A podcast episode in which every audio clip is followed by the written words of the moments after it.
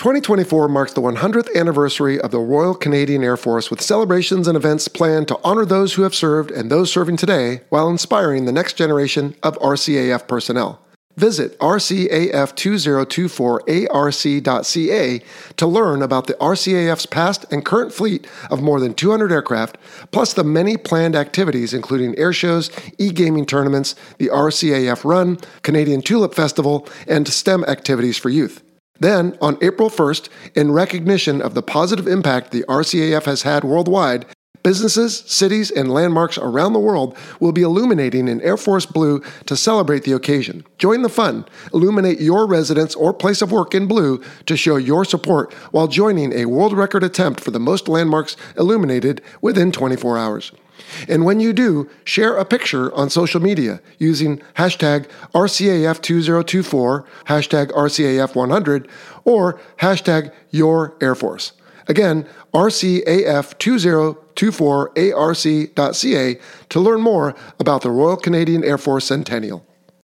We would get calls, and you know it's going to be bad where you're going. And of course, you're scared, but there's a guy out there, you're his last hope. If you don't go, no one's going to try like they say in The Godfather, this is the life we've chosen. Yeah. I chose this. Sam Watson broken in close five, go. Another Sam lunch, another Sam lunch, same location. Roger that. Wait, somebody got hit. On roll, 500 down. Get out of here. Guys, stop it. Start signing me, boys. Hello, and welcome to the Fighter Pilot Podcast, the internet show that explores the fascinating world of air combat, the aircraft, the weapon systems, and as we always like to say, most importantly, the people. I am your host, Vincent Aiello, call sign Jello, and this is episode 179. And if you're wondering why some episodes get numbers and some don't, you know what? I don't know. We just somehow got off the tracks on that one. And I think where we are now is if it has a YouTube video component, then it gets a number. And if it doesn't, well, then it doesn't. So that's why last week's discussion on the Fleet Readiness Center Southwest and me flying my post maintenance check flights doesn't have a number because there was no video with it. But this one does. And we'll talk a little bit more about it in a moment. Now, before we get to it, though, I just want to mention once more our Patreon page, P A T R E O N. If you go over to that.com and look for the Fighter Pilot Podcast, well, you can help support this show, which would be wonderfully appreciated. And it also gives you access to exclusive content and different things we do on there, including a chapter a month on my memoirs, which for those of you who are already signed up, you're probably not going to get one for November unless I can write it overnight because I've just been tied up with everything else. But try to do that. We have debriefs once in a while, and then we have milestone perks, which are really cool. As you reach different giving levels, you might get a sticker and a magnet or a photo or a patch that says supporter, maybe a t shirt, a coin. You remember uh, Guido from, gosh, what episode number was that? Anyway, he had the Czech Six vodka. Well, for those of you of age and states where we can ship it, we're thinking about making those one of the higher perks. Otherwise, hats and coffee mugs and all that. So, yeah, if you would consider that, we would certainly appreciate your support, and it's a great place to interact. Now, also, before we get to the episode, we'll have a couple listener questions. I want to read this email for you. It's not a question per se, but it's feedback. And we do get stuff like this once in a while. And I just thought I would share this one. It says, Hi, Bio. And Bio is one of the co hosts of the F 14 Tomcast. Hi, Bio. My name is David Weiser, and I'm from Fargo, North Dakota. Just wanted to say thank you to you and Crunch for the F 14 Tomcast. That's our sister show you might be familiar with. It's on our YouTube channel. The Tomcast was one of the reasons that convinced me to sign my name on the dotted line a couple weeks ago as I joined the North Dakota Army National Guard as a JAG officer. Had it not been for the Tomcast, I'm not sure I would be starting this new adventure. Thanks for all you guys do. Well, that's pretty cool, David. Thanks for sending that in. Bio shared it with us. And like I said, we receive feedback like that from time to time. And I hope the recruiters and the branches are listening because I feel like our shows have made a big difference in the folks that not only decide to sign up, but when they do, as I said uh, on a recent episode, oh, yeah, I listened to you through flight school or whatever. I think we help them and motivate them as well. So just wanted to share that with you. Now, I have two listener questions. They're both emails. Our phone number is still hibernating for the time being while we decide what to do with it. But the first is from Heiko, who says, What benefits are there using the Mirage F1 at Draken? Now, you might remember on episode 61 on the F 22, our guest Stretch was from Draken. So I reached out to him and I said, Hey, Stretch, what's going on? What can you tell me to tell Heiko? And he gave me four points. He says it is more cost effective to use the F1 Mike than a U.S. Air Force, Marine Corps, or Navy current active fourth or fifth generation fighter to simulate the adversary in our Red Air training. The F1 Mike can fly intercept profiles that match real world threats, i.e., high fast or low fast flyers. F 18 has some struggling with that at times, depends on what's on it. And the Cyrano 4M, the radar installed on our F1 Mikes, he says, do a pretty good job of replicating threat radar capabilities. And then finally, every hour we at Draken fly for the Department of Defense saves hours on active Department of Defense fighter aircraft, effectively extending the life of the fighter force, thus preserving combat capability for the future. So, Heiko, hopefully that makes sense. But just to his final point there, when I was in, well, really many of my squadrons, but I was thinking my first squadron, VFA 86, we would sometimes go out and in order to get, let's say, division training, that's four of us, if we didn't have enough of our own squadron aircraft, we might have to call a sister squadron and say, hey, can you fly for us tomorrow? We'll fly for you the next day, or whatever the case is. Or maybe we just send out four total, and two are the good guys and two act as the bad guys. Well, with Draken and other systems and companies like them, now we could theoretically call them up and maybe have our whole division and they will come out and give us the presentations we need and good debriefs and do it for us. And we don't have to waste two of our airplanes flying as the bad guys. And even though as the pilot, I still got training in that and it helped my proficiency, it's just not the best use as Stretch says there, of the F 18 in that case. So that is why you see more and more commercial air service squadrons like Draken who are providing this contract service to the government. Then I received an email from Rob Atwater. He's from Rye, New Hampshire. And Rob wants to know well, he says basically, frequently pictures of our aircraft carriers have what appears to be about one half to one third of the air wing on the flight deck, all arranged in nice groups. How long does it take to get them set up this way? And more importantly, how long does it take to undo this? Now, Rob goes on, but let me address his points as we go here. So, yes, that is true. And you might be thinking, Rob or others might, well, hey, that's kind of a threat, right? Because if you hit one of them, you're going to blow them all up. And of course, we have layers of defense and depth and other early warning that should prevent the aircraft carrier from being attacked. But I'm thinking of December 7th, 1941, when all the aircraft at Ford Field, as I understand in my readings, were lined up very close to each other in the middle of the airfield. And that was, as I understand, to avoid sabotage by, they thought maybe Japanese that might infiltrate Oahu and find their way in and be able to reach it with, I don't know, a hand grenade or a mortar or something. But what happened is they didn't expect an air attack. And so, with all the fighters lined up, it was very easy for the attacking Japanese to damage or destroy them. So, that was a problem there. But, Rob, I don't believe that is as big a problem on the carrier. And in fact, generally, the handler, who is the person in charge of where aircraft are parked, with, of course, the direction from the air boss and the captain of the ship, will decide, hey, let's put everything up on the bow real close to each other so that the waist is available for maybe helicopters or CMV 22Bs to come and go. And how long does it take? I don't know. I mean, that's a good question. A while. I don't think that helps, but each one takes about what, four people? You've got a tug driver, you've got two wing walkers, and you have uh, someone in a yellow shirt directing the tug driver. And then once they park it, then the blue shirts come along and chalk and chain it. So depending on how far it's going, you don't go very fast. I don't know, a few minutes each, and then a bunch of minutes for all of them. And then, yeah, when it's time to reposition, then you take one at a time and you move it where it needs to go. So I don't really know how to qualify that. I mean, time is an obvious measure, uh, minutes and seconds and hours, but it takes some time. And of course, the ship knows when we're going to fly next. So they just back that up and say, all right, well, we need to respot the deck and it takes a couple hours. So let's get going. Now, if a threat posture is such that we don't think we'll have that luxury of time, then they will only park the carrier a certain way, if you will.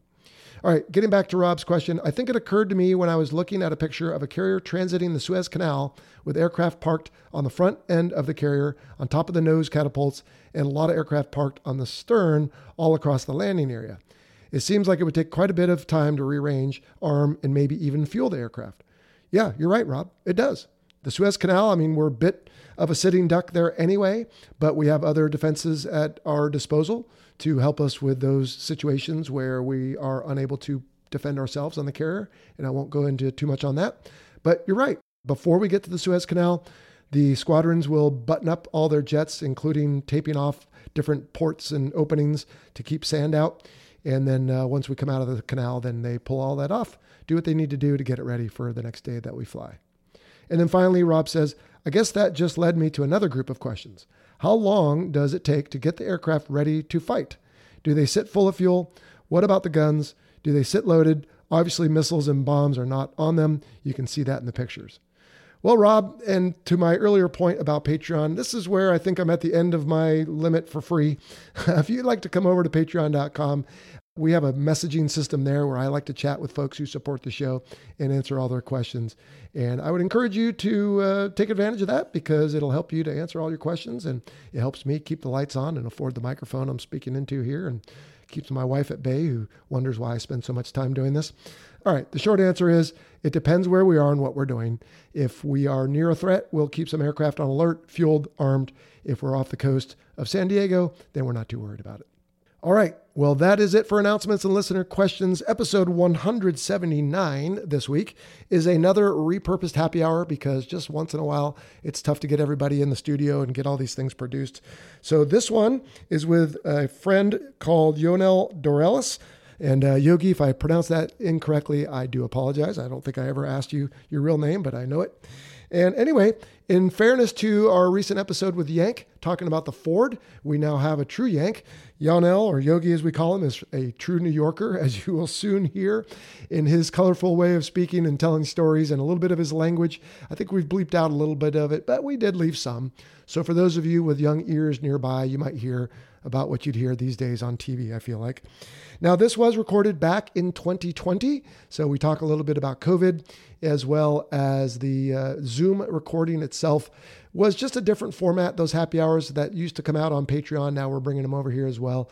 They were just a more casual format, just talk about anything. We don't ask call sign questions at the end. We don't ask for the extensive background and all that. But we'd like to use it here, and you'll find the video component to it over on our YouTube channel, like I mentioned before. It's got some B roll to go along with what Yogi's talking about. I won't be back at the end. I hope you enjoy it, and we'll see you next time here on the Fighter Pilot Podcast. So let's go to our 2020 happy hour with Yogi. Here we go.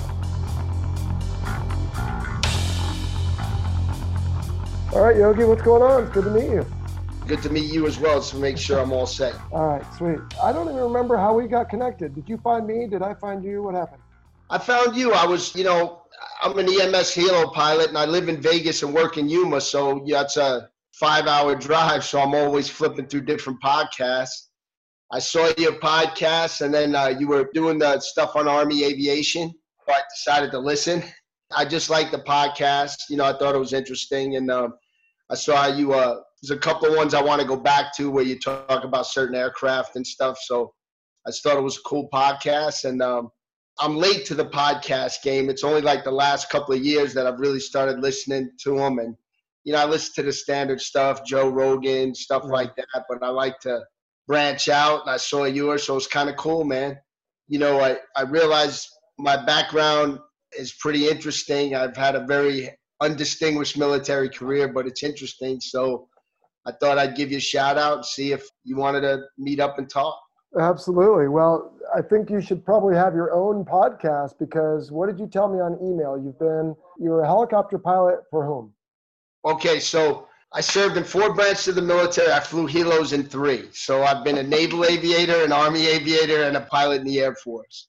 In the Air Force, they don't call themselves aviators. They oh, my goodness. All right, Yogi, let's start at the beginning. So you're getting out of high school where do you go first? No, well, I I had been wanting to be in the military since as far back as I can remember. I mean, um, I grew up in New York in the city, and I've got a picture of me when I'm probably about three years old with a little airplane. I can't tell you when I started being fascinated with flying. You know, as I got older and learned more about it, I, I was also pretty fascinated with uh, the military.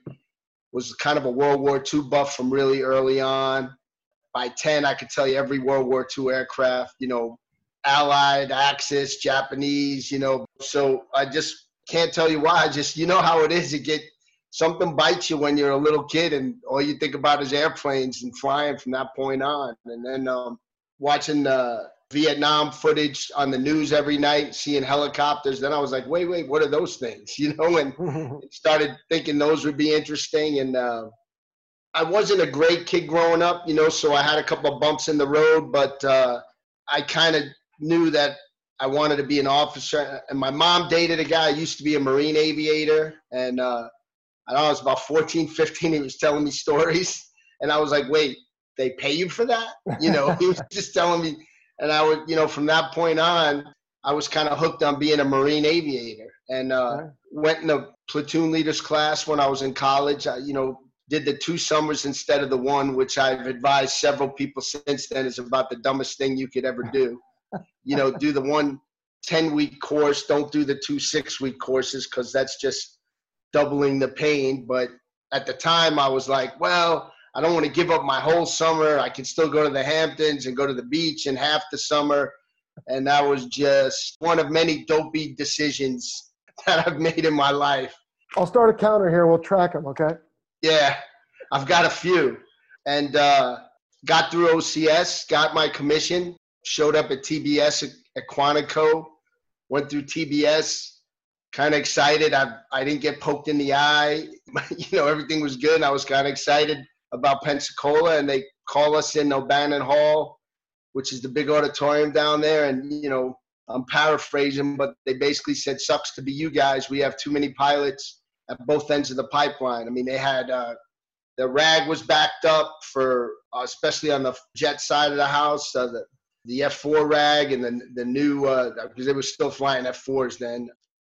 And then uh, they just had too many aviators. So what they originally told us with the air contracts was if you keep your air contract, we'll stick you where we need you for two or three years. And then if your physical's still good and blah, blah, blah, you'll get the flight school.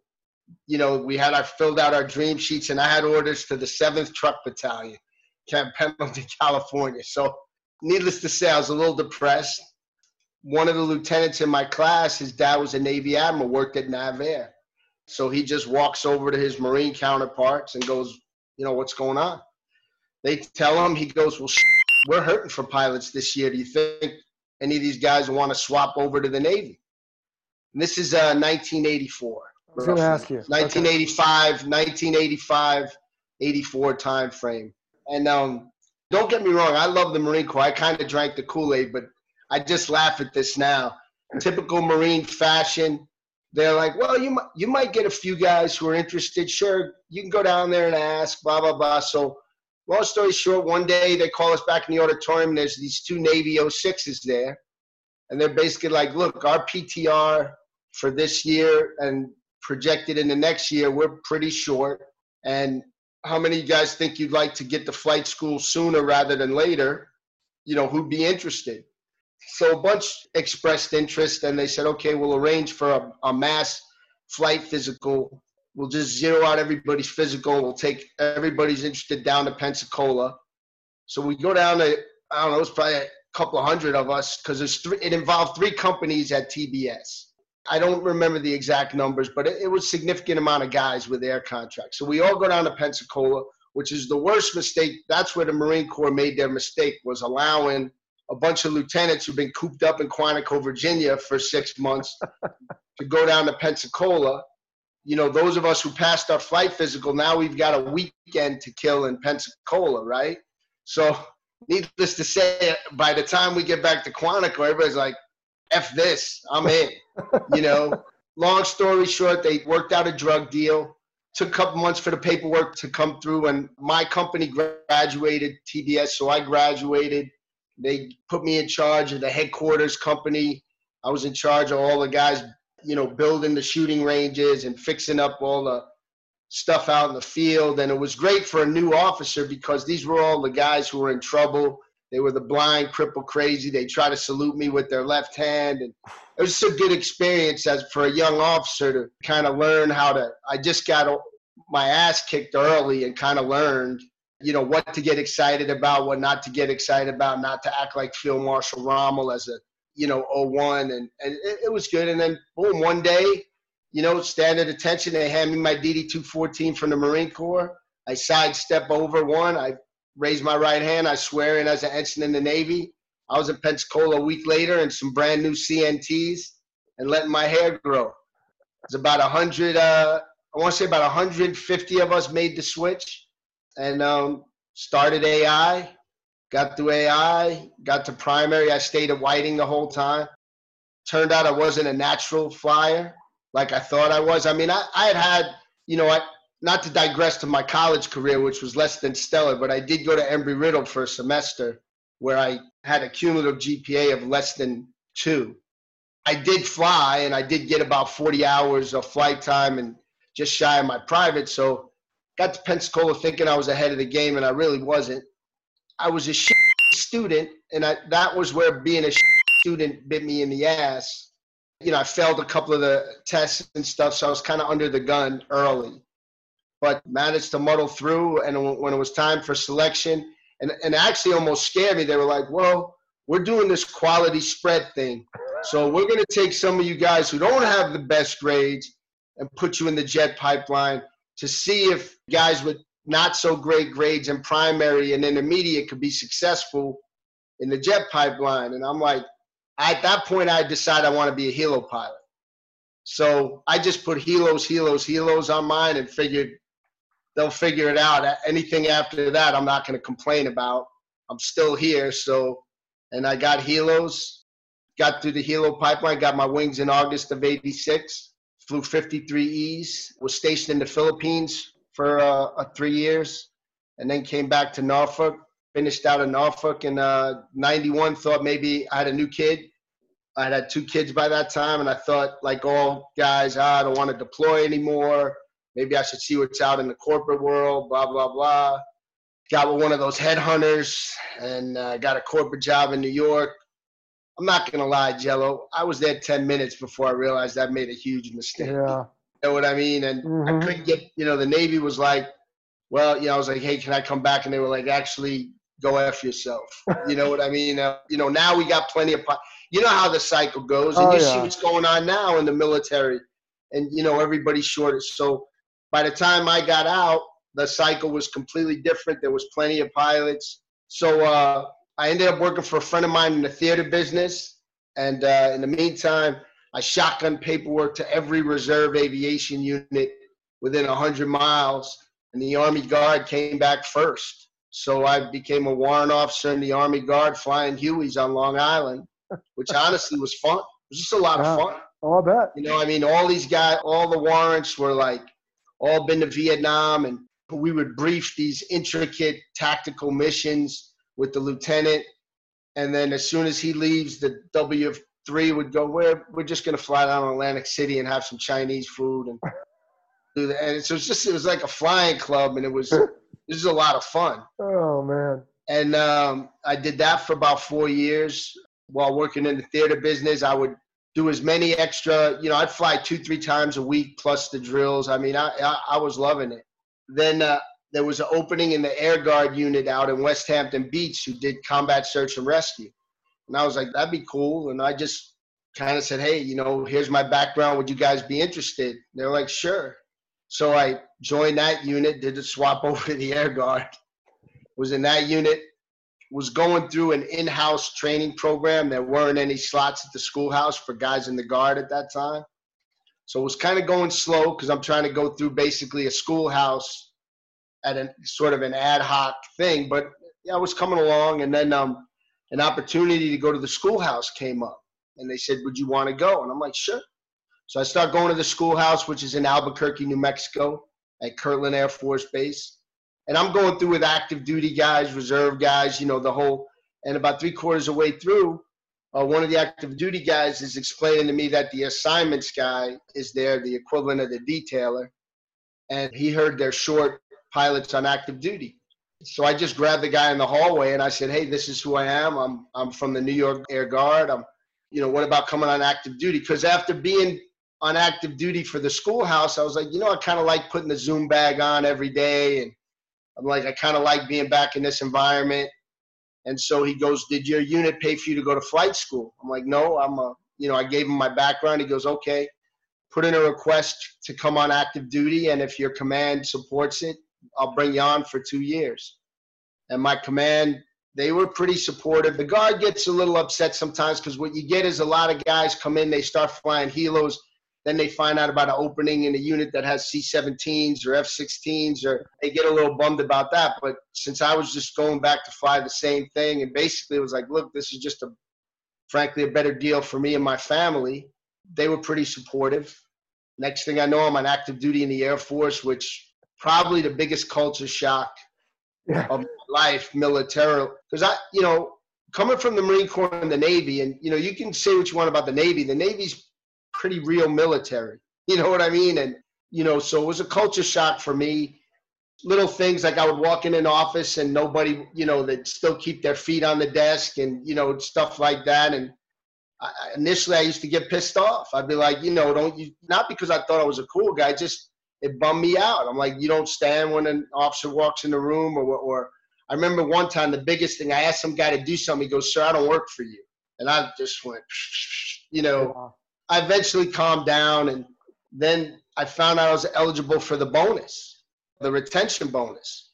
And now, again, another example of me not thinking things through. I'm like, sure, I'll take the bonus, whatever. But I'm in the Air Force less than a year when my first promotion board to major is. Now, I've done none of the prerequisites that the Air Force wants you to do to get to be selected for major. You have to go to PME, right? You, you know, which is mandatory before you get selected. You know, I don't know how it is in the Navy now. There wasn't, you didn't have to do that stuff. It was just based on your fit reps, right? Pretty much, well, yep. You know, you have to go to PME, which I hadn't done. Then I got it done by correspondence. But then if you got it done by correspondence, it doesn't weigh as much as if you did it in residence. I had one fit, you know, one OPR, officer performance report, which is the same as a fit rep. So basically, they were like, "You got no shot."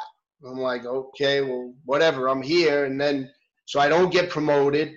Of course, now you get above the zone. That's not really going to work well for you. So now they're like, "Well, your option is, are you willing to stay a captain to 20?" I'm like, yeah, sure, I don't care. You know what I mean? I'm like, my mind, I'm like, well, I guess I have less responsibility. People look at me like I'm some sort of bag, excuse my French, but whatever. I'll get the fly. I'm getting the bonus. It's fine. Well, then 9/11 happens. It was a big deal for me because I my brother survived both World Trade Center bombings, and I worked in the World Trade Center. Matter of fact, I was a Navy. My mom was sick, and I was permissive TDY for three months back in New York while she recovered from heart surgery. And I worked in the World Trade Center in the uh, Navy officer recruiting office. Wow. And I worked there for my brother as a clerk in the summers. So it was a big deal to me because, you know, I, I, there was a guy I knew from the Marine Corps who uh, died. He worked for Cantor Fitzgerald. You know, and being a New Yorker and having worked there, that was a, that was a big deal for me. You know, my brother survived both bombings. I, I actually was trying to get into work. It took me three hours to get in the gate at Nellis, where I was. I heard they collapsed on the radio, and I remember going, "Well, shit, my brother's dead. I got to figure out how to tell mom this later." You know what I mean? Because, but turns out he he had gotten out. Oh, thank goodness. So that that happens, and um, you know, we got right in the war, and uh, it it sounds bad, but for me personally, the war was the best thing that ever happened to me because we deployed we were flying right away. I was I set up our operations in Kandahar and I was able to wheel and deal and steal and do everything we could to set up our operation. And and you know we were able to start flying operational missions you know within 24 hours of being told we were moving up there. So what that, aircraft? Just our, our HH-60Gs I, okay. i'm sorry. I'm rambling. So no this is good. Keep going Flew H3s in the Navy for a little while because when I was in the PI, there was a maintenance problem with the 53, so they were grounded for like almost a year. So I, we flew the H3. A couple of the helo guys got qualified in the scooter because we were a composite squadron. We had helos and A4s. Oh, yeah. A couple of the helo guys got NATOPS rides in the scooter. They stopped doing that by the time I got there. Too bad. Came back uh, when I got out of the Navy and gotten the Army Guard, I just flew Hueys, H model Hueys, which was awesome. I mean, it's like a classic helicopter. Yeah. Then uh, when I got out, when I went to the Air Force, I flew the HH-60G Pave Hawk, which is just a modified version of the Black Hawk. We have internal tanks, another 2,000 pounds of tanks. We can AR. You know, we have all the uh, ALQ and all the other stuff to keep us from getting shot down. Meanwhile, like my British friend told me when he was in Ireland, they would just wait till they landed and they would just fling bricks at and they would go into the rotor disc and two helicopters done right there. They just they said a bunch of kids would just come and he goes, you know, we used to worry about getting shot at. He goes, it was nothing. We'd land in the LZ. It's about four or five kids, just arc some bricks in. They just come right through the rotor disc, and boom, now you have two Lynx helicopters out of commission. That sucks. I always like that story just because yeah. I thought it, the money we spend on technology defeating stuff, and all it takes is a simple rock or brick. Right, or the wrong rock to go through, you know, or a pebble to go through yeah. the uh, intake. All right, but, so uh, you go to uh, you, you, go overseas after 9/11, and so you said this ended up being good for you. Did it help you what, get promoted, or you just got? yeah, eventually I got promoted. I, yeah, I, I think my line number was seven. I got promoted above the zone uh, just because of stuff I did. I mean, I flew a couple of good missions. Uh, I was co-pilot to a guy. They gave him the Silver Star, so they had to give us stuff. So we all, everybody else, you know, I got a DFC, and the other guys got air. The guys in the back got air medals. Cool. But mainly, I think what got me promoted is I, I'm kind of a wheeler dealer. Use my New York stuff to make deals, and we had a lot of cool gear that we could trade with people. We like we had all these these really nice Gerber switchblades, and we had a, a lot of off the shelf because the Air Force, you're kind of a bastard stepchild in the helo world in the Air Force, right? I mean, night and day from the Navy. So you're really, I mean, I've had 06s come up to me look at me, go, are those Air Force wings? Yeah, we have helicopters in the Air Force. I mean, and I'm not lying to you. Yeah. I'm, I'm, not making that up, Vinny. That is the honest to God truth. So you're a little bit of a bastard stepchild. So we were able to buy a lot of cool stuff off the shelf, like cold weather gear. And so I would trade with our Canadian friends or the Army or whoever. You know, I was kind of a, if you read Catch 22, I was a little bit of a Milo Minderbinder type of character not so much. I didn't trade with the Taliban like he did with the but I mean, I just could figure out a way to get stuff done. I was able to set up a lot of operations. I could figure out how many NIPR, SIPR lines we needed based on our footprint, and then I, I could ask realistic questions from the engineers, you know, and and the folks who were supporting us. So I got pretty good at that, and and my bosses liked that they could send me somewhere as an advon or somewhere and I could set up an operation because we operated in like three ship detachments, you know, so three to make two. And, you know, we'd go with that many aircraft, that many maintenance personnel, that many. So depending on where we would get sent, I would go ahead and say, okay, this is what we're going to need to be able to operate out of here, bare bones, and still be able to communicate back to higher headquarters. Because we were always geographically separated from any kind of higher, just because we would have to be forward. So you'd have to have a good handle on that. So I, I got good at that. I got good at liaising with the hosts or the sister services because I could speak the language of most other services and just I would hope. I wouldn't alienate them like some of I've been in situations where you know they tell you okay they're going to support you like when we showed up at Kandahar the army had just taken over from the Marines and we show up and they're basically like, who the F are you guys?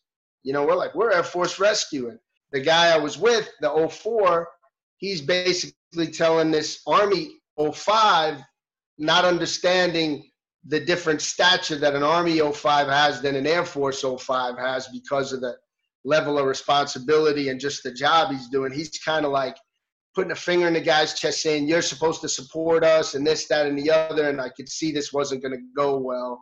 So I kind of said, hey, why don't you worry about setting up the base? Let me go talk to these guys. I can talk the grunt language and grunt and groan. And, and I did. And, and I kind of made nice with that colonel. And then he put me with his supply guy who happened to be a guy from New York, you know, so we just hit it off. And then I was able to just work that. It worked out well. But I, I learned, you know, how to schmooze people the right way so you don't piss them off because it's easy to show up somewhere and start pissing people off. So I got good at that. I was never known for my diplomacy, but I seem to be able to work that well. My commanders liked it, my bosses liked it, so they managed to get me promoted. look, I know how the system works. They had to write the stuff to say, look, yes, this guy's above the zone, but here's what he's done, and here's why he needs to be in 04. And I, I made 04, and I knew that was as far as it was going to go, and that was fine. I actually, if you must know, being a passed over major is probably the best rank in the military because you're kind of bulletproof. You're not worried about getting promoted. And especially in our environment where we were deployed so much, I was very mission oriented. You know, I was a little, I guess I'm a bit of a dichotomy. I thought the war was for my own personal entertainment, but I also was serious about our mission. I just wasn't serious about E8s and E9s harassing my guys over minor uniform violations. And so being a passed over guy, you could be a little more aggressive in telling people to leave your folks alone and do this because my boss would just go, well, he's passed over. What do you want me to do? I can't send him home. Yeah. You know, I mean, because he was on board with that too, but he just had to play the game. Right. So- Attention veterans, obtaining the right medical evidence could make a significant impact on your disability rating. It's easy to feel overwhelmed with paperwork, or you may have no idea how to get started. If your disability rating is at or below 90%, allveteran.com is here to help. All Veteran is a powerful resource that can help you collect the needed medical evidence to support your service connected disability and potentially increase your rating. Simply visit info.allveteran.com forward slash jello and fill out the form. It only takes a minute. Soon after, you'll be connected with medical specialists who have helped thousands of veterans gather the evidence needed to accurately increase their disability rating. No hassle, just a straightforward way to accurately support your VA disability rating. An increased rating may be easily within your reach thanks to this valuable resource committed to ensuring you receive the benefits you rightfully earned.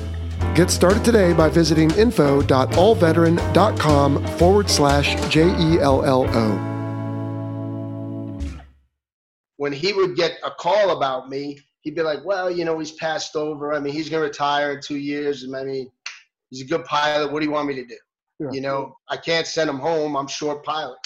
You know, so it worked out good. And I spent 13 and a half years, you know, the timing was right or wrong, however you want to look at it. Basically, the first couple of years in the Air Force, we deployed to Northern and Southern Watch. You know, I'm sure you're familiar with those. Did rescue alert there. Mm-hmm. It was a lot of fun. Got to do some really interesting flying, especially in Turkey, right on the border. You know, we landed at a Turkish base, sit alert while they're going out. We watched the Cobras shoot up the PKK, or their medevac birds were coming with the wounded. I mean, we're basically in the middle of a war zone, watching mm-hmm. them fight their internal war while we're sitting there five miles from the Iraqi border, waiting for the aircraft to come back over the fence when the ATO day ended. And that was fun. And then 9 11 happened, and we were what, what's known as a high demand, low density asset. So we were on a one to one dwell. We do 120 days and you'd be home 120 days, and then you'd be back on the road 100. So for me, it worked out perfect. I mean, I spent nearly a decade. You know, I think I've, I've got about 37 months deployed out of seven years in 120 day increments, maybe a mm-hmm. little more, a little less, depending. But so for me, it was great. I mean, we flew. I got to fly the great. It, look, combat search and rescue is the greatest mission out there, bar none. There's nothing better than, you know, I'm in the triple digits in terms of lives saved. I, I have no problem bragging about that. I'm very, very happy about that. I still kind of do that for a living now. And, and I mean, there's no, there's no higher calling, in my opinion, than yeah. to go out there and bring your brothers and sisters home. And uh, being able to do that was, was a gift, man. It, the whole thing was a gift to me, honest. I served with the coolest people. I wouldn't trade anything like I said, I, I've had an interesting and highly undistinguished military career, but it was fun. Well, that's why you're here. This is wow, this is amazing. So, first off, thanks for that story. That was amazing. So, in the end, you have an active duty retirement, right? Uh, I do. I retired with 22 years active duty, 28 years total with my broken service guard and yeah. reserve time. But I'm a retired major. Yeah, my little Air Force ID card. You know, yeah, I mean, that's awesome. All right. You said the term DD214 earlier. And so for those who might watch this later and don't know what that means, that is, uh, tell me if I'm wrong here, uh, a summary of your military service, like where you served, what awards you received, where you deployed, and what you've done. Mine is pretty simple. Did almost 25 years in the Navy. Did a couple, like you said, Southern Watch, and then they changed the name of it to what uh, Iraqi Freedom, and then New Dawn. Uh, did right. a couple other things. What does your DD 214 look like? It must be several pages. Well, I have three of them. I have one from the Marine Corps, one right. from the Navy. The Guard doesn't give you a DD 214, they give you a summary of service, right? But I have three DD 214s. so I have one from the Marine Corps, one from the Navy, and one from the Air Force. You know, my Air Force one obviously has the most stuff on it. It's got like 15 years, whatever months. Yeah, yeah, yeah. Lists, awards, decorations, stuff like that. I, have got them on a, you know, they're on file. I've, I've had to break them out for certain jobs, oh, yeah. and you know, but um, look, like I said, I mean, I'm not a suit. You know, if I'm honest, I was happy to be in the same room with the people I worked with because I was an an average guy. You know, I give my military career a C if I had to grade it. You know, but I I was with some really I've witnessed a lot of really brave things, and I'm privileged to work with the PJs and the backenders who would get in a helicopter with a, a schmuck like me in the front driving around at night, 50 feet, one rotor disc on goggles and weather, and they would get on board and trust me to get them home is amazing to me. And then the PJs who would do that, and then you know in the middle of a firefight, just be like, "Yeah, just sir, put us in, we're good." And I'm like, "Well, let me try to get in there without getting us shot up first and then they get in there and I had guys like, leave me here. We had one guy who's a former special forces. A lot of the PJs come from other places like uh-huh. Marine Recon, a couple of SEALs, a couple of. We had one guy who was former special forces. One night we land picking up some wounded and it's chaotic. This is during Operation Anaconda. And apparently, according to this guy, he gets there and the platoon commander is in the fetal position, like just not. And so uh, this guy decides he gets the wounded to the helicopter. He tells the pilot, I'm going to stay here and take over this platoon and fight until you guys come back later. We're like, I was in the two aircraft. this is happening in the lead aircraft. And we're hearing this on the internal. And of course, the pilot of the other aircraft, my buddy Ed, goes, Get your ass in the goddamn helicopter. we're getting out of here. But these are the kind of guy, I mean, I could sit here and tell you PJ stories for hours. Um, a guy took one to the chest in his vest, right? And the aircraft's about to take off. And he's like, hey, sir, can you wait 10 seconds? I just took a round to the chest and I want to find it so I can keep it as a souvenir and put it on a chain. Now this is in the middle of uh, this is the middle of a fight, but you know this is he's like I just want to get out of the aircraft for a second and see if I can find it. Luckily, it was in his vest like it was between the material and the ceramic, so he was able to recover it and make a necklace out of it. But I mean, these are kind of stuff. You know, everybody else is screaming like a schoolgirl, and these guys uh-huh. are like, "Yeah, just hoist me in," or just do, and you're just like, "Oh," you know. And it was just ne- never. Yeah. You know what's crazy? I- I've been in a couple of those war movie situations where our flight lead one day where this during Operation Anaconda, you know, they're like, "Hey, the aircraft been getting shot off all day." Off the LZ. Will you guys try to get the wounded out? So we're, you know, he's like, yeah, sure, we'll give it a shot. And he calls us, it was like out of a movie. He's like, listen, there's a good chance if we do this, we're going to get fucked up. Does anybody not want to go? And I, I remember thinking, well, I kind of don't want to go, but I'm not going to say. I'm looking around, right, right, right. Everybody. And, and I'm looking around, and nobody's saying anything, and I'm like, well, I guess we're going. Because, you know, I mean, and people ask me that all the time, like, what makes you do stuff? And I'm like, honestly, it's just peer pressure. It's it's simple. You don't want to look like a pussy. So you're like, I guess I'm going. And then you go and it's very cliche. Training takes over. Yeah. And just it's muscle memory. You're just doing what you're trained to do. And that's outside kind of noise. And you just handle it.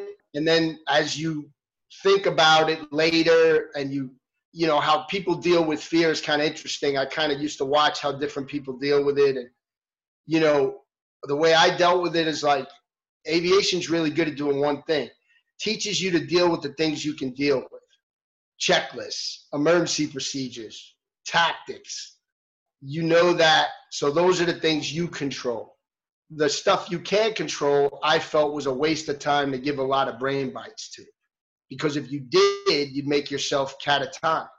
So I was just like, okay, this is what I can do.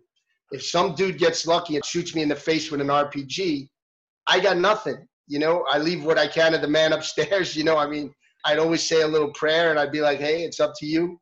And I'm not a super religious guy, and my relations with the big man have always been informal, you know. So I'm just like, hey, I leave it up to you. This is this is what I can do, and and that that's what helped me. You know, I, I'm not a particularly brave guy, but that's how I dealt with it. A lot of it is just your buddies, and then it's just your friends. You're just not going to leave your friends, yeah. or you're not going to. The problem is, is we would get calls and you know it's going to be bad where you're going mm-hmm. and you know or you have crappy weather in between or or all these challenges tactical problems you want to call them and of course you're scared of course you'd rather not leave the movie you're watching to go do this but there's a guy out there you're his last hope if you don't go no one's going to try and so basically my thing was how dare you think you shouldn't go when that guy's laying out there maybe bleeding out or trying to evade the enemy and we know that it's not going to go well if he's captured or all the different scenarios I've, you know, situations I've been in. So you just go, you know, and at some point, you know, I'm a big movie fan.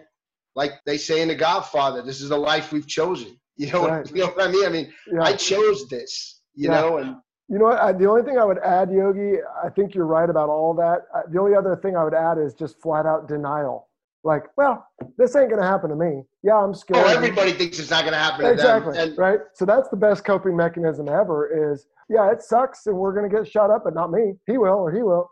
Yeah, and also a lot of it is too, after a while, this was difficult for me to come to terms with because I had some difficulties in transition, and this was part of it. You know, I grew up in New York, very liberal. I grew up, you know, my mom, typical Jewish mom, wanted a doctor or a lawyer. And I was like, that's not happening. I'm letting you know early that that's not happening, you know, but I actually liked it.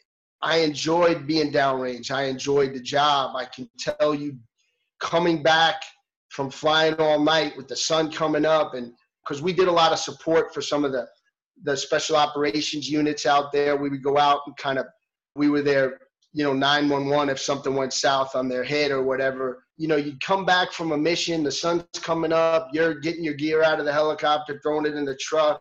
The helos with the shooters are coming in, the SEALs or Rangers, whoever pick one is was on the, you know, doing the shooting that night there with their legs hanging out, wave at you when they fly by, you know, then they land and they got their prisoners and the dogs trying to bite the prisoners and you, you know, and they're waving, hey, what's up? What's going on? And then you know, the Navy was out there doing that. The HCS guys were out there, and the little birds would come in. And there were mornings where I was like, man, this is the great. I can't believe they're paying me. I wouldn't want to be anywhere else but here right now.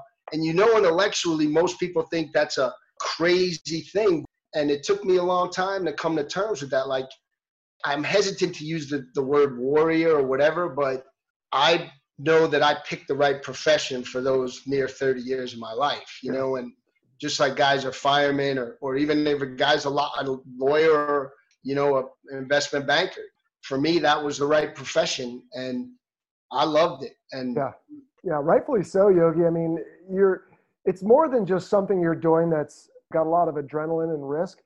There's this nobility part of it. I mean, you're part of something larger than yourself. You're part of this patriotic force. Uh, you know, cue the music and wave the flags, but I'll go there anyway you're part of something larger and you've got this brotherhood that you can't find anywhere else and i would say i haven't experienced i don't think exactly what you're talking about but something close and i miss that more than anything else i mean i do my airline job now i put on my stupid tie i show up i say hello and goodbye to the people now with a mask on and it's nothing like that and you can't find that anywhere else no it's you know i'm i'm heavily involved in a couple of groups uh, Reverend Warriors and, and merging vets and players. I'm trying to organize a Silky's hike here in Vegas in, in December. Invitation out to you.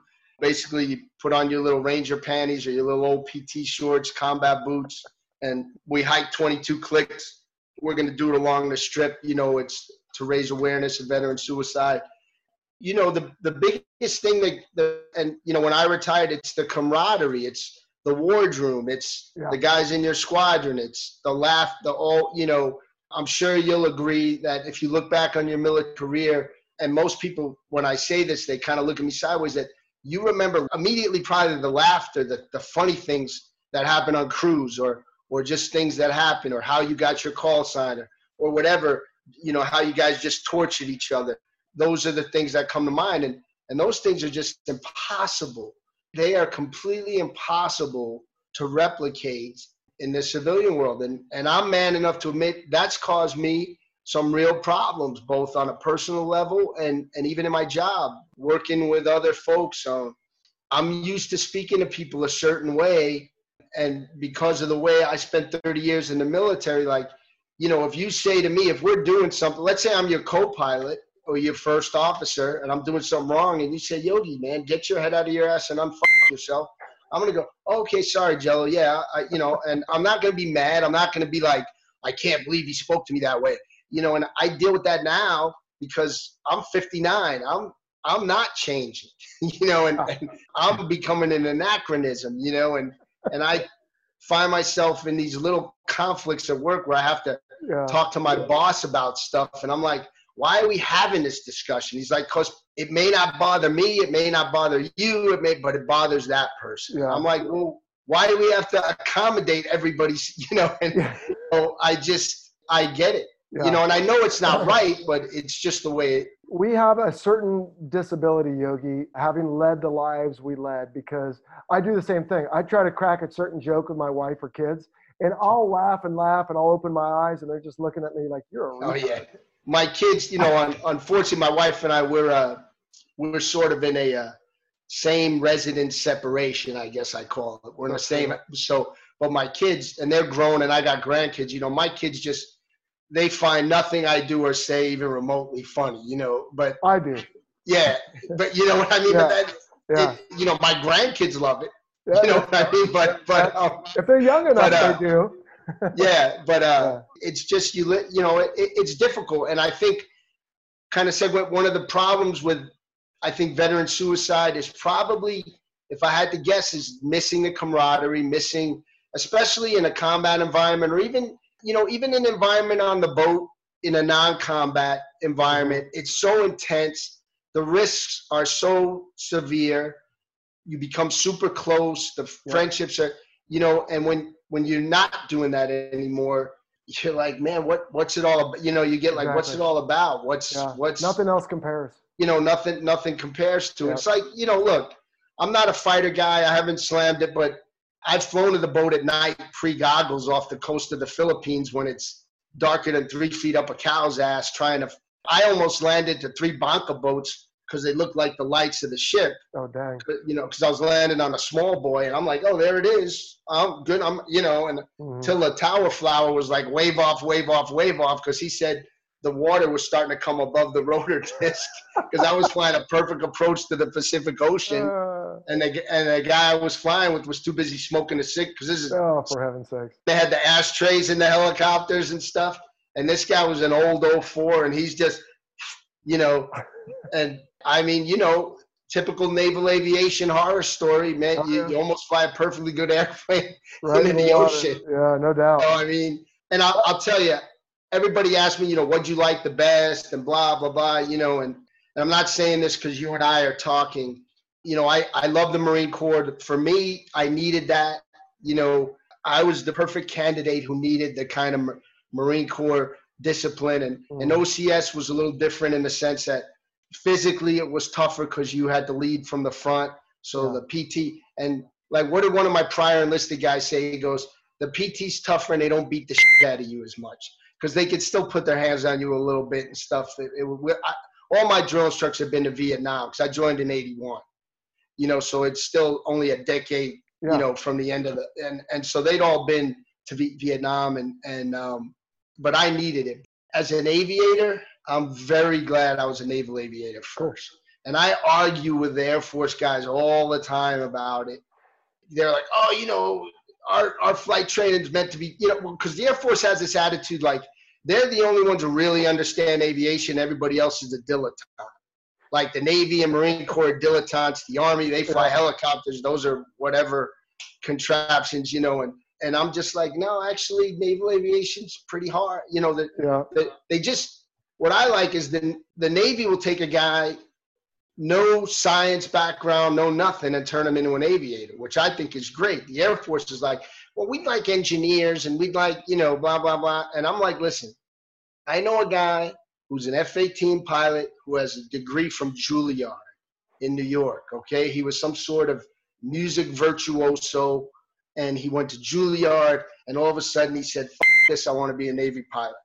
You know, and he ended up becoming an F 18 pilot. You know, I love that. You know, I was a history major. You know, and I love flight school. We're like, this is a fuselage. This is an, you know, the Air Force doesn't do that. You know, yeah, they're like, yeah. well, we expect you to be, you know, and I, I just, I'm so glad I was a naval aviator. And I'm, I always wore my Navy wings, and it used to piss the Air Force guys off because I would wear them. And I would say, well, look, here's the deal. I earned these, and you gave me these. There you go. You know, I'm oh, yeah. like, you gave me these by virtue of the fact that I earned these. Oh, yeah. So nice. I'm on my blues all the time, you know, and and and getting my wings was still one of the proudest days of my life. I mean, just yeah. my brother slammed them into my, you know, with no backing. I have a picture of my wife. Back when you could do that. Yeah, and I mean, it's it's one of the proudest days of my life, and, cool. and they look better. They're the coolest looking wings, without a doubt. You know, um, I'm biased, but I agree and uh, and I'm really glad, you know. And if uh, if the Navy had the mission, like here's typical Navy. I wanted to be, I wanted to go tar when it was getting time to get out. I asked my boss. I said, I'd like to be a tar, and you know, you're familiar with that. It's like where you go to the reserves and you're kind, but you're a full timer. They call it FTS now, full time support. Yeah, yeah. Mm-hmm.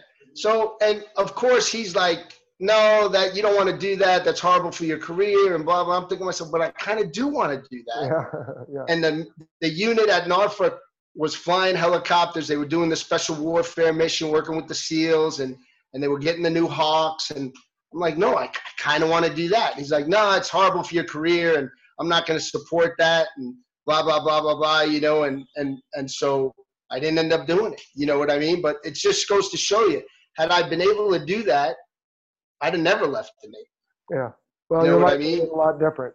But the Air Force is the same way. You know, if you want to just be a guy who wants to stay in the cockpit and do that, you know, that's the biggest retention issue. It isn't deployments. It isn't time away from home. It's that guys don't want to be doing all this other bullshit. At least in the Navy, you were getting leadership. You know, if you were a division officer, you're getting leadership. You're getting experience. You know, you're you know, you're learning how to deal with the, the troops and the administrative aspect of it, you know, because I was in the Philippines, I spent so much time getting my guys out of Filipino jails, you know, or, and my goal was to do it without paperwork, get guys back on the base. I just didn't want guys to get jammed up, you know, and the difference in the Air Force, a guy's not going to have a leader, a solid leadership position until he's an 04 or an 05, you know, where you're getting it in the Navy or in, anywhere else as a oh you know show up as a new yeah. nugget to a squadron. You're like, oh yeah, you're the uh, avionics division officer. Okay, chief, what do I do? Yeah. You just show, sir, just sit in the meeting. I'll tell you when to talk. You know, sign the bottom line, all the paperwork. I just sign this. Yeah, exactly. I'll, I'll, do most of the talking. Nod your head if I need you to. You know, and you're like, okay, because you don't know what the hell's going on. Yeah, exactly. Not at first. Yeah. oh man, Yogi, you are a character. You know, we call this happy hour, and, and I see you've got something with you. It looks like a uh, a Pellegrino. Pellegrino, man. Yeah, okay. I've got a Belching Beaver, so I don't know if you're okay. a beer drinker, but it's an IPA. I, I forgot to do that at the beginning, but cheers, by the way. Cheers, man. Listen, I don't drink for no. There's no really good story beyond it, other than at this point, drinking gives booze gives me heartburn. Yeah, so yeah. I just don't do it anymore. Yeah, I don't blame you. You know, I'd love to tell you some great story about why I had to stop drinking. I know it's all but good. it's just like it gives me heartburn now. all right, so two other questions, and we can go a little longer, but it's almost been an okay. hour. Uh, the first one is a simple one. So, how many hours military, and then add on top of that whatever you're doing now? I'm at about a little over five thousand hours. Probably left the military with about thirty-five ish. All right that's, that's maybe three thousand. I, I, did okay. You know, I, I did okay. I learned in the civilian world though that like guys get three thousand hours in two years flying tours in the Grand Canyon and stuff, but oh, it's not real flying. No. They think it is, but Neither is the airline thing I'm doing. We're not that. Anyone who says, "Oh, I have 10,000 hours at the airlines," what do you what do you fly? Uh, the 757 and the 767. Okay, can you tell me who you fly for, or is it? Delta. Um, Yeah, we're, we're not supposed to make a big deal out of it, but um, they, they prefer to manage their. My their my buddy's at Delta. He's been at Delta for a long time. Um, Howie Elmer. He's a Navy guy. We flew yeah. together. He was Cool. an H three guy and then became a station pilot. Got all his fixed wing time, and he's been at Delta probably 20 years now. Yeah, no, it's a good company. Um, I'm waiting to see if the other shoe's going to drop on October 1st and get furloughed or not. But anyway, the other question I had for you now, you weren't really in the quote unquote real army, but as you look at all the services that you served in, give me like elevator speech summary of like each one, right? Like the Marine Corps is this, the Air Force is this. Well, I mean, you can't go wrong in the Marine Corps. You know, the Marine Corps is the Marine Corps. You know, and that's what's great about them. They haven't changed, and you know they they talk change, but a Marine's a Marine, and I'm thankful and earning the title Marine is again another great accomplishment that I'll always be proud of. I like the Navy. I just don't like ships, and I didn't like being at sea. But Yeah. I I kind of like the Navy. I like tradition, so I like the I like the traditions of the Navy. You know, I tell people the Navy is a fighting organization, and they emphasize fighting. It's just that unfortunately in the Navy, the guys who do the fighting are again in the minority. But yeah, yeah. the Navy is a fighting organization. You know, I I tell people, remember that Iranian thing of where they took the sailors prisoner and the guy yeah, with the that two, pissed me off. you know, and I'm like, that lieutenant should be court-martialed. They're like, what are you talking? I'm like, listen. He goes, those are little patrol boats. I'm like, they're United States Navy warships That's right. and he surrendered them without even considering a fight. His job is in, and people, I got in huge arguments with guys. I'm like, first of all, he wasn't smart enough to make sure they were watching so they could tell the ships were approaching him. Two, he should have had the guns, man. And three, he should have said, we're not coming with you. Let's do it. If they got sunk, they got sunk. But he's a naval officer, and that's his job. I said he he's going to go down as a coward in the Navy. His career is over, and people can't believe it. They they're like, no, he did the right thing. He prevented an international incident, and I'm like, bullshit. What he did was was turn over two United States, and you know, the, the guy's like, why do you think like that? I'm like, that's what the Navy taught me. That's right. You know what I mean? That's what the Navy taught me. Is that you are a naval officer. You are a leader. You know, you know, and so I mean, took a little long way, but you know, the Navy was great.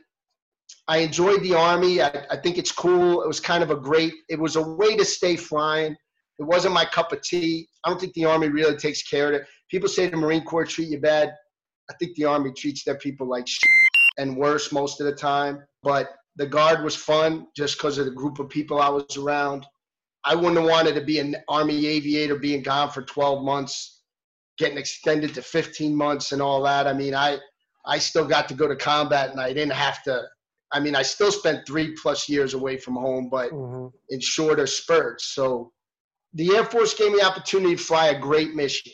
And I consider myself in the fighting part of the Air Force. The Air Force as a whole, despite the fact that I spent most of my time there, I didn't love it. I loved the mission and the people I was around because the Air Force mentality was more corporate. The military, you know, they used a lot of terms that I hated, like management versus leadership, synergy. And uh, so I felt, no, you're not a manager, you're a leader. And I learned those things in the Navy and the Marine Corps. That's where I learned to be a leader and what it takes, take care of your troops. And those things I learned, and, and the Air Force is, is short on that. You know, um, General McPeak, someone should have shot him when he was a lieutenant because I don't mean that for real. I I was gonna say that's a mean- I dangerous mean- thing to say, buddy. I mean, no, but he was just he was the guy who decided the Air Force needs to be more corporate and they wanted to have an airline style uniform and he pulled from the corporate world as his way of managing the force and I think that did a lot of damage and I think it took these two wars to get the Air Force back to a fighting organization and I'll encapsulate it like this in the 60s in like a strategic air command base, it would say the mission of the United States Air Force is to fly, fight, win, period. Nothing else, right? hmm up until recently, to Goldfein or his predecessor or Schwartz, the Air Force mission was like a three paragraph, you know, to, to win superiority in the air and space and cyber and blah, blah, blah. No, it's to fly, fight, and win. You know, the Marine Corps, I still remember it. The mission of the Marine Rifle Squad is to locate, close with, and destroy the enemy by fire or close.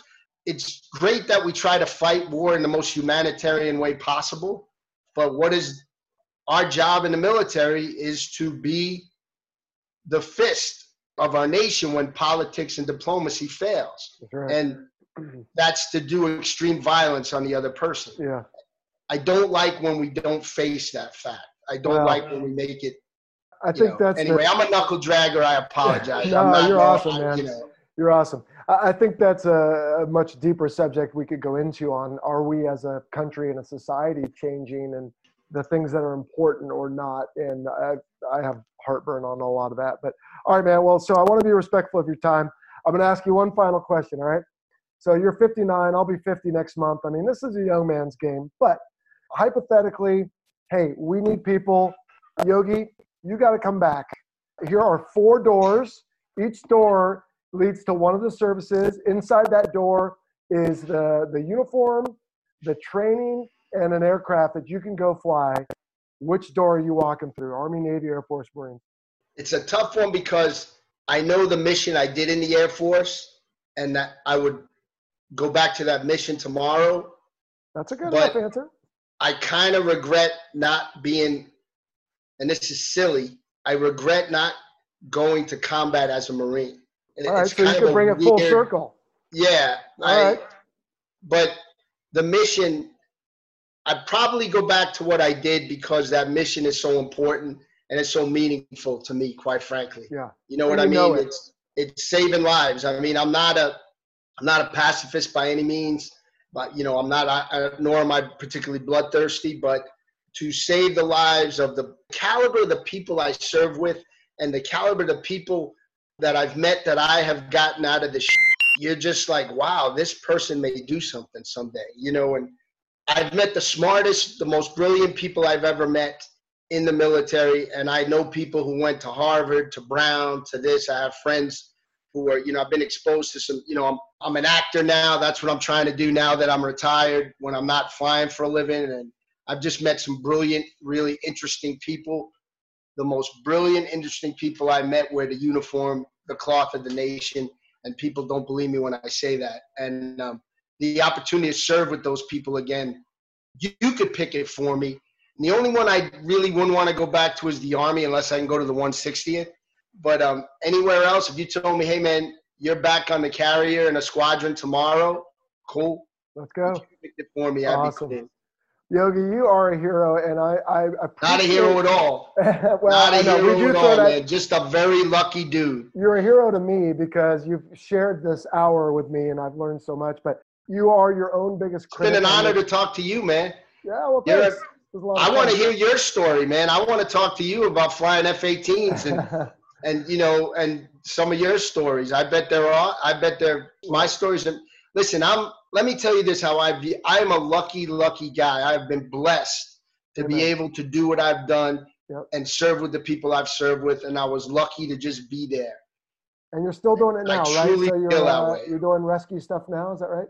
I'm an ems pilot it's a lot tamer than you think it's Sure. taking people from generally one hospital where in Yuma to Phoenix for a higher level of care. Sometimes we do scene calls where we'll go to a car accident or something, or usually because Yuma's so isolated, they tend to bring the traumas to the hospital and we transfer them from the hospital. And I've worked in, I've worked all over the country doing that. It's, Okay.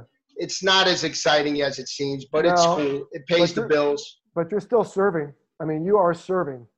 I do it because of the schedule, Jello. It's two weeks on, two weeks off. Okay. and it's the only job where you can get paid to take a nap because you sit around. It's like being on alert five. So Yeah. you're just sitting around waiting for something to happen. I catch up on all my shows. I have a consulting job where I do safety consulting for the Air Force. I do that, and I audition on Zoom for parts now. I mean, Yeah. it's it's the coolest job, but I still get to fly. Wiggling the sticks is great, and I'll probably fly until you know it beats getting a real job. So I don't know. Well, since I named my company earlier, I won't comment on napping in our line of work. But anyway, uh, so all right, Yogi, you've been awesome. Well, let's keep in touch. This is really cool. And uh, hey, man, definitely, definitely. I'll, uh, I'll, I mean, I'll keep in touch with you on Instagram. I'll, I'll look you up on Facebook. And uh, I tried to find you the other day because I posted this video of this hawk attacking a, a model airplane. Oh, I and saw the guy that. Had a, yeah. Yeah, and so cool. I tried to find it because I posted. I said I listed all my friends who are fighter pilots. you know, and uh, I'm friends with that guy Rob Ceravolo who runs um, Ocean Tropic Airways. Those runs those um, caravan seaplanes. He used Okay. to be an F-18 guy. Oh, cool. Now he runs that airline, and um, you know, I- just all my fighter pilot friends. I'm like, what do you guys think? Awesome. Everybody sent me comments. Should have Uh, stayed in the turn. Shouldn't have reversed. You know, blah blah blah. So it was awesome. you that's can count exactly on what I those remarks from groups like us. Oh no, it was great because I was like, because the guy was trying to fight. He was trying to get away. You could tell the guy flying it was trying to get away, but that bird was relentless.